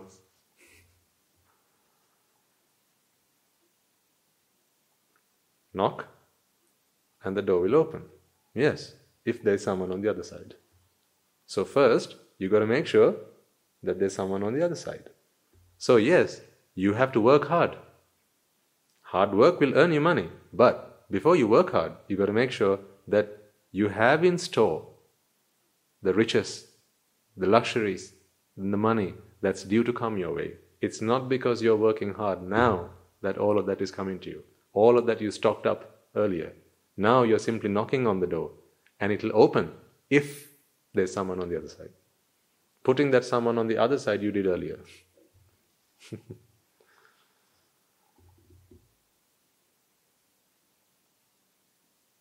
How much should I charge for this lecture? What do you think? huh? That's why they, you'll see some people they'll work they'll work their socks off. Day and night they'll toil. From dawn to dusk they'll work, but they have nothing to themselves, nothing to their name. All they'll be left with is exhausted, tired, frail, and weakened by the labor of their own, you know, of, of, of themselves, by their labor. Sweat, blood, and tears is all they'll have to talk about. So they'll wonder, how come I work harder than you, but I don't get anything? You don't work half as much as I do. How come you've got everything? Because they don't see that they were knocking on a door, at a door without anyone behind it. They didn't put that guy there to open it when they were ready to knock. That's why. They don't tell you this story because they don't know how that happens. They won't teach you that at school. You know, they'll say knock and the door shall open, but they don't tell you who that, that you have to put that guy in the other, on the other side first, because they don't know how that works. Because in economy they don't teach you that.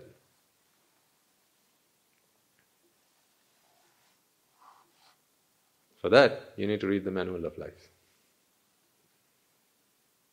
So, Whatever you want, folks, just give it. And then one day when you'll need it, all you have to do is that's it. But if you don't have the person on the other side, you'll be hello, hello, someone there, hello, please, hello, hello. Help! you don't need all that. Just make sure there's someone on the other side and then do. That's it.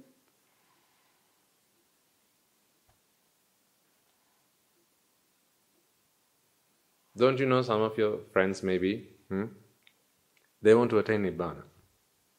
Hmm? They'll, go, they'll, book on a, they'll book a flight and they'll get on a plane and they'll go to Dambadiva that.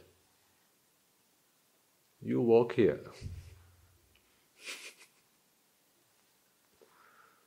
What's the difference? You do, they do the other one. If you ask the both of them, what, why are you doing this? For Nibbana.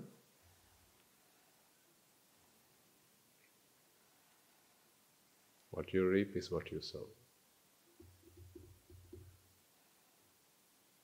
That is why Guru Thero always says, you know.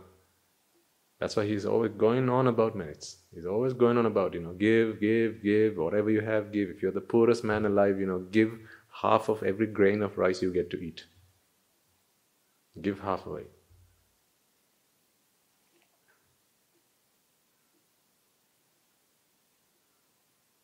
And that is so true. Otherwise, what you'll be doing is you'll end up, you know, just knocking your bones out, wearing them out, knocking away. You'll be banging on that door and it won't be opened because there's no one on the other side to open it. No one's there to hear you. That's why they say, you know, giving starts the receiving process. You're here today because you have helped others to gain wisdom. That's what you've done. This, you know, this is where, you know, all those CDs you gave people, now they're counting. All those times where you held someone by the hand and said, Come on, let's go to the monastery today. That may be in this birth, but in previous births. Maybe there was some other philosopher.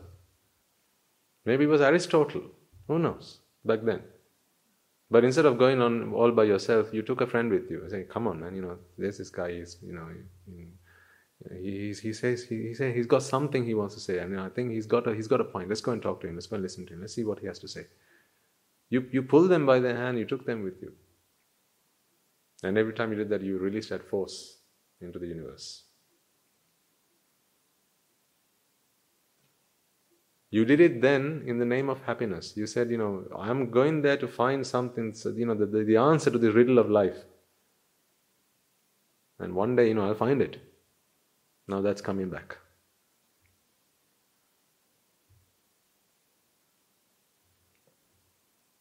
The trickiest part of this is you don't see that happening. That is why people don't have any faith in it. But at least if they stop to wonder, why is it that some people just keep on knocking and the door doesn't open? You know, at least they've got to start to wonder, right? And then they call it luck. So if you ask me, is there such a thing called luck? Yeah. You just have to define it properly. Luck is making sure you've got someone on the other side there before you buy the sweep ticket. that is luck. So, who makes your own luck? we make our own luck. I don't like to think that there's another power somewhere, you know, another force somewhere that has to take responsibility for my actions or has to make life good for me. No.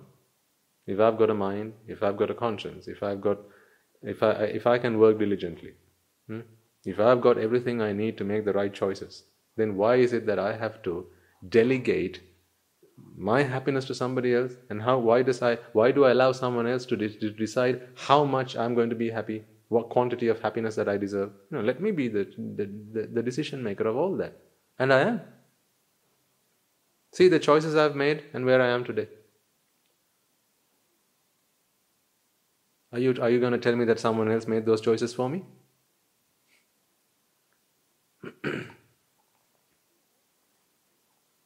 I often tell our Swami says, you know, and the fact that I can't imagine what I've done to have the best teacher in this world. hmm? You come here once a week to listen to Guru Hamra.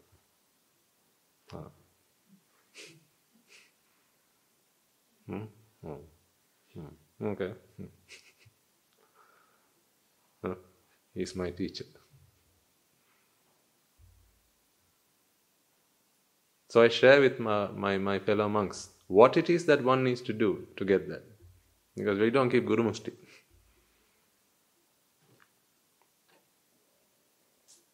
It is me sharing with others how you can get yourself a good teacher that got me him in the first place. Therefore, you can count on me to share with you openly and honestly everything that one needs to do to get themselves a good teacher because that is what I have done better than anything else in all of samsara. That is the proof I have. I've always been able to help other people, guide other people towards a good teacher. Look what has look where that got me. Look where that got me. It's not the Dhamma. Because the Dhamma is the same Dhamma everyone gets. But it's taking someone to the good teacher, to the rightful teacher, to the right person, to the right teacher. Taking the sick man to the right doctor. You know, that, that, that process, that journey of inviting someone, inspiring someone, guiding someone, taking them by their hand and walking them if they are not prepared to walk all by, all by themselves. That action, that generates a lot of power. And it is that power that today I'm enjoying. Because it's always what you give that you get. Whatever you give, you get. So study me and see what I've got, then you'll see what I've given. That's why I have a cough today. Because that's what I've given. If I have a headache, that's what I've given. if I have a backache, that's what I've given. How did the Buddha get a headache? Hmm? He tells the story. How did he have a backache? He tells the story. How was it that when he was thirsty, he couldn't find something to drink? He tells the story. Ananda, in one occasion in my, one of my previous verse, I had done this.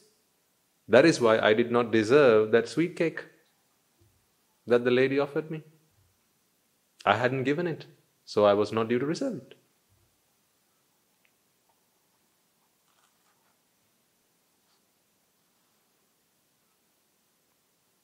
That's why I ask you again, you know, how much do you think I should charge for this, this seminar? Priceless, isn't it? Thank you for coming. Thanks to you, I got to hear me say these things. As this is neither you nor I doing this. This is this is this is energy. This is merit. This is vipaka. Therefore, I don't take credit for it. If I am to take credit for it, then I am illusioned. I am deluded. There's a vipaka of energy, and and a, a deluded mind thinks that I am that vipaka energy. Now, how deluded must that be? That is ignorance. Hmm? So it's not your merit either. It's just merit. Shortcomings in wisdom makes, makes someone feel that this is my merit. That is when they take things for granted. Because if something's mine, then it's mine, right? So I take it for granted. But when something's not mine, it's there. It's there for a reason. Not because it's mine, it's there for a reason. You know, this pen doesn't write because it's mine. This pen writes because there's ink in it and the nib works. It's not dried up. That's why it writes, not because it's mine. So, if you have possession of this, now you can write with it. Similarly, if there is merit, now that merit will bring you comforts in life.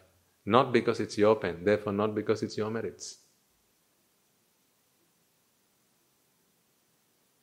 That in itself is the understanding that brings you from pin to kusal. So, whilst you enjoy, you know, whatever merits bring you, at the same time, contemplate on the truth behind that as well. And the same goes for demerit. There will be times when demerit is acting. You know, all those backaches and headaches and leg aches and this aches and toothaches and all those aches as well as when you lose things, right? When something that is useful to you is taken away from you. Reflect on the fact that that is demerit, not my demerit, demerit. You can make it yours if you want. Isn't it? When those robbers, right, when uh, they, they came and beat up uh, Mugalan Maharatan Wahanse, hmm? was that merit or demerit? Demerit. Was it his? No. That was not his. If the body was not his, then how is the beat in the body his? Hmm? Madam? Hmm? If the body is not his, so if the rupa is not his, and then if the Vedana is also not his, if the sanya or the sankara or the vijnana is not his, then how is the beating his? If so, how is the vipaka his? But had he not been an arahant, he would not have had that comprehension. That knowledge wouldn't have been perfected. In which case, he might have thought, he would have thought, that the rupa is his, my body. Therefore, the Vedana is his, the Sanya is his, the Sankara is his, and the Vijnana is his. Therefore, the beating is his. Therefore, whose Vipaka? My Vipaka, his Vipaka. This is not your Vipaka. This is Vipaka, and then you happen. That's what happens. There is Vipaka, and then you happen. Because always Chakkuncha paticca rupecha uppajjati chakku. That is vipaka. Following on from that chakku vijnana, now the mind goes into vexation. And to relieve itself of vexation, jati happens. That is when his happens. That is when his happens. But the chakku and the rupa, they're all vipaka.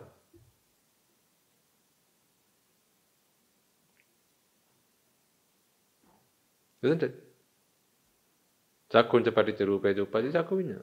So the eye comes first as vipaka. The rupa comes as vipaka. Their contact happens as vipaka. And out of contact, the thought arises due to vipaka. And the, the purpose of this thought is to mind that object. What object? The sight object. Minding your own business. That's what the mind does. So as soon as the rupa comes, now the mind process is ready to analyze it, to interpret it. So, receive, register, recognize, respond, perceive. This is what's going on. This is all Vipaka doing. So that happens. And then after that happens, something else also happens which didn't happen for Moggallon Maharajan. That is, you happen. You know, much like first you were born, then you got given a name, right? You didn't get a name before you were born? Ah, the same way, right? First, this vipaka happens, and then you give it a name. you give it a name. You call it me. You call it Saman. You call it Vimal. Hmm? You call it Natasha. You give it a name. Because you feel that it happened to you. Remember, the happening happened first, you happen later.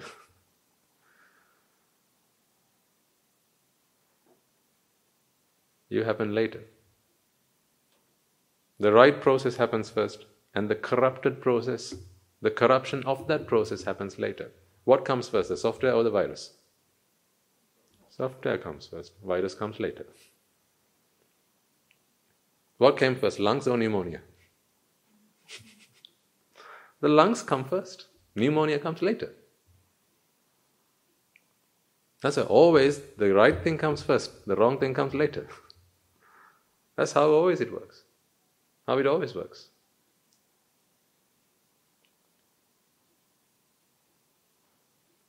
As a චක්කු විඥානේ පච්චේ ජාතයි. රූපේ පුරේ ජාතයි චක්කු විඥාන පච්චේ ජාතයි. And in the same way, චක්කු විඥාන පුරේ ජාතයි. This jati is පච්චේ ජාතයි. It comes later.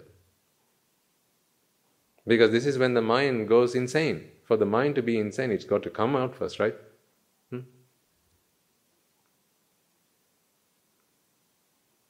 So first events happen, then you happen. So really, what you are, you are all reporters of things that have happened to you.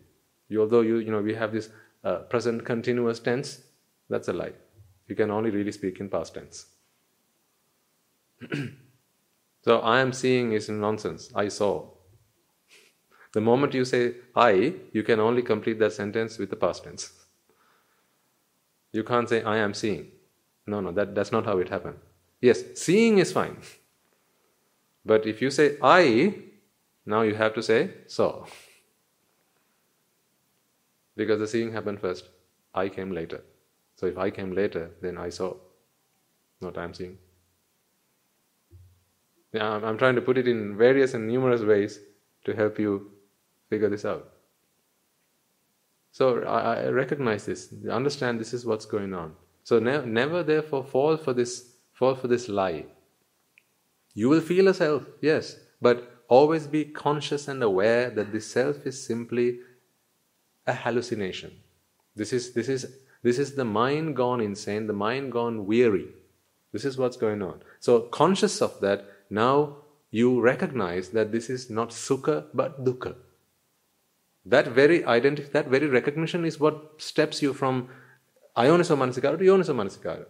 Because when you're in ayoniso manasikara, you think that I am, yes, I am. What's the problem? I am. But when you begin to understand that, no, no, no, no, no, not I am, there's a process. And that makes this mind feel that there's an I, now that thinking itself, that thinking pattern itself kicks you into conscience. This is yoniso manasikara. So then, whatever you feel as an I, the things that, the emotions that you go through as an I, the sorrows and the grief and the fear that you feel as an I, you know these are simply production, creations of the mind. It's not real. Fear is not something that really exists. It's a nightmare. Wake up.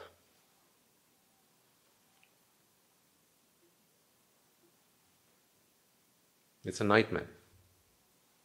You know, when you're in a nightmare, when you're, you know, when you're having a nightmare, you've all had nightmares, right? So, you know, you, you'll have heard people. Sometimes, you know, they scream. Hmm? Ah, ah, ah, help, help, ah, elephants, elephants, elephants. Hmm. Oh, I'm drowning, drowning. Hmm? Heard people? Yeah. Nonetheless, swear in their nightmares things that they would never even dream of saying while they're while they're fully awake. Or maybe someone, you know, in the nightmare they see they're, so, they're falling off a helicopter with a, with a, without a parachute. Uh, you, you know, we've all been there. We've, we've been chased by elephants. Uh, we've been chased by uh, a man wielding a weapon uh, or a gun. Right? Maybe ISIS. when those stories are, are there, right? Or when there's a tsunami or whatever, you know, then you, you dream that you know it's happening to you, or maybe the, the roof of your house is, is collapsing. These are things that you have in your nightmares. Right? Just think about it. I'm going to leave you with this for today. Okay? Think about this and come back next week with, with what you have thought about it. This is a good exercise. When you're having these nightmares, I told you today was going to be a good day, right? When you have these nightmares, you scream out loud, right? So people who are stood next to you and they're awake, you're the, you're the one who's now dreaming, okay, you're asleep. People who are stood next to you, what do they hear you say? Save me. Help, help, help. I'm drowning. Hmm? Oh, elephants. Save me. Hmm? Now, those people who are awake, what should they do? Save you from the elephants? Exactly. No wonder, of course, she should be saying it. One of my best students. Huh? I said, drowning, drowning, drowning. Help me, I can't breathe. Can't breathe. What should they do? Bring you an oxygen mask? Hmm? What do they do? No matter what you say, they'll only do one thing wake up.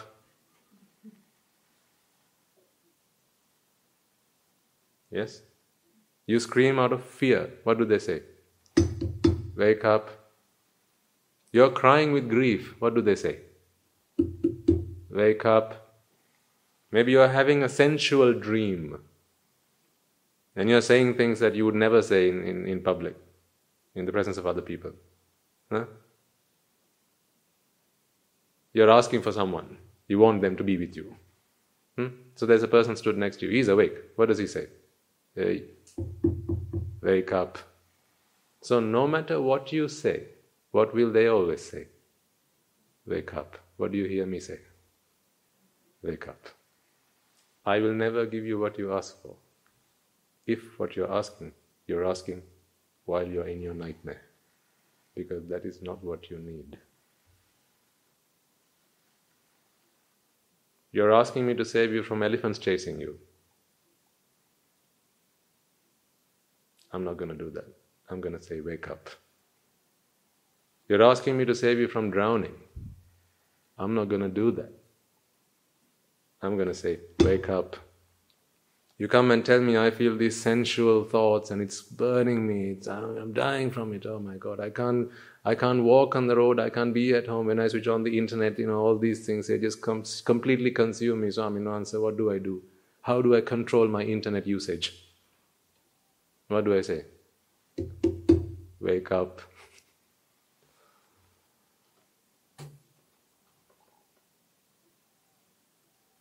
Because you have all these problems because you are still asleep. These are nightmares. These are nightmares. That's why a noble friend will only ever say one thing wake up. All these things you're crying about are things you're crying about because of jati. You're crying about jara, you're crying about marana, you're crying about shoka, you're crying about parideva, you're crying about dukkha, you're crying about domanassa. Hmm? About lamentation and discontentment and suffering and grief and annoyances and frustrations. Huh? These are the things you're crying about. But when you come to us, all we'll say is, no, no, forget the grief. Fear, leave it. Sorrow, grandmother died, ah, leave it. Mother sick, leave it, man. Hmm? Addicted to porn? Leave it. Drugs? TV? Wake up, yaar. Wake up. Anicca, dukkha, anatta. That is the wake up call. Once you are woken up, all those nightmares disappear like that.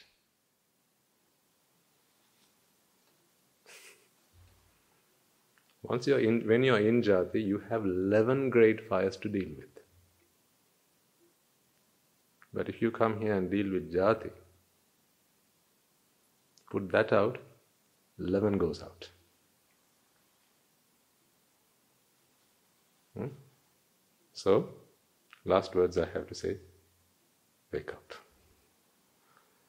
Right, let's take a moment then, transfer the merits that we have all acquired, resolve that may, by these merits, in whatever guise our merits might come to us, either as friend or foe, that we will embrace them and we will make use of them on our journey to Nibbana. Let us take a moment then to transfer the merits that we have all acquired by making offerings to the infinite virtues of the Noble Triple Gem and chanting Pirit, listening to the Dhamma, and engaging in various meritorious deeds today. First and foremost, let us remind ourselves how incredibly fortunate we are to be in receipt of the Lord Buddha's teaching, and with immense gratitude, let us transfer these merits to the bhikkhus and bhikkhunis, upasakas and upasikas, who since time immemorial have protected and preserved the sublime teachings of the Buddha and passed it down through the generations of the noble lineage. In the form of the Tripitaka, which is thankfully available to us today to study, understand, and comprehend the Dhamma. Let us transfer the merits we have acquired today to all members of the Mahasangha present throughout the world, including the chief prelates of all of the chapters, who have dedicated their lives to the noble path and have committed themselves towards the betterment of all sentient beings. Let us not forget that among them are the monks and nuns resident in your local temples and nunneries, who have always been by your side through thick and thin, come rain or shine. Let us transfer these merits to Guru Swamin Wahanse as well as all the teachers resident at the monastery, the monks, anagarikas and anagarikas attached to the monastery. Let us take a moment to transfer these merits and express our gratitude to those who make great efforts to disseminate the teachings of the Buddha, and be that by transliterating these sermons, sharing them out with others, or inviting others to join them. And may, through the power of these merits, if any of them have been born in the woeful plane, they redeem themselves and be born in the blissful plane. May, through the power of these merits, they abstain from the unmeritorious deeds, fulfill the meritorious deeds, fulfill the noble eightfold path, and may they all attain the supreme bliss of Nibbana. Sadhu, sadhu, sadhu. Let us take a moment to transfer the merits we have acquired to our devotees, friends of the monastery, who, for the sake of merits, continue to sustain the Mahasangha. This includes everyone from those of you who have contributed to the construction of the monastery to those who provide the Mahasangha with shelter, alms, robes, and medicines, as well as those who have passed on their know how and continue to extend their well wishes. May, through the power of these merits, they abstain from the unmeritorious deeds, fulfill the meritorious deeds, fulfill the noble eightfold path, and may they all attain the supreme bliss of Nibbana. Sadhu, sadhu, sadhu. Let us take a moment to transfer merits to our mothers, fathers, husbands, and wives, brothers and sisters, sons and daughters, grandparents, uncles, aunts, cousins, nephews, and nieces, our elders, friends, and acquaintances, employers, employees, and to all those who helped, supported, and assisted us along the way. And by the power of these merits, may they be healed of any physical and mental ailments and overcome any obstacles to their spiritual progress. May they abstain from the unmeritorious deeds, fulfill the meritorious deeds, fulfill the noble eightfold path, and may they all attain the supreme bliss of Nibbana. Sadhu, sadhu, sadhu. Let us take a moment to transmit to the Devas and Brahmas, spirits and demons, primarily the Sakadeva, as well as all the numerous gods and deities who are committed to protect and fulfill the Sambuddhasasana. Let us transmit to our guardian deities who keep a watchful eye over us and keep us out of harm's way. May through the power of these merits they prosper in divine power and wisdom. May they abstain from the unmeritorious deeds, fulfill the meritorious deeds, fulfill the noble eightfold path, and attain the supreme bliss of Nibbana. Sadhu, sadhu, sadhu.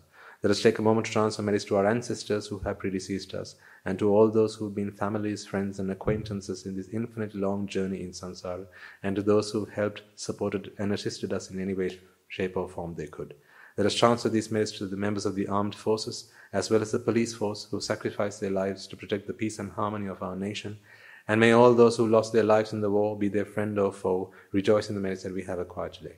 Let us transfer merits to all those who lost their lives in natural calamities such as tsunamis, earthquakes, landslides, pandemics, forest fires, blizzards, and so on reminding ourselves that among them will be those who've been friends and family to us in this long journey in samsara. Let us take a moment to transfer merits to them, and may, by the power of these merits, if any of them have been born in the woeful plains, redeem themselves and be born in the blissful plane. May they abstain from the unmeritorious deeds, fulfill the meritorious deeds, fulfill the noble eightfold path, and may they all attain the supreme bliss of Nibbana. Sadhu, sadhu, sadhu. And let us all resolve that may, through the power and blessings of all the merits we have acquired throughout the day, we be able to witness the advent of many hundreds of thousands of arahants on this blessed land. And finally, may, through the power of all the merits we have acquired throughout the day, you and I, and everyone who's helped make this program a success, become an Arahatan Wahanse, an Arahat Theranin Wahanse, in this very life itself, and in the era of the Gautama Supreme Buddha itself. Sadhu, sadhu, sadhu. May the blessings of the Noble Triple Gem be with you all.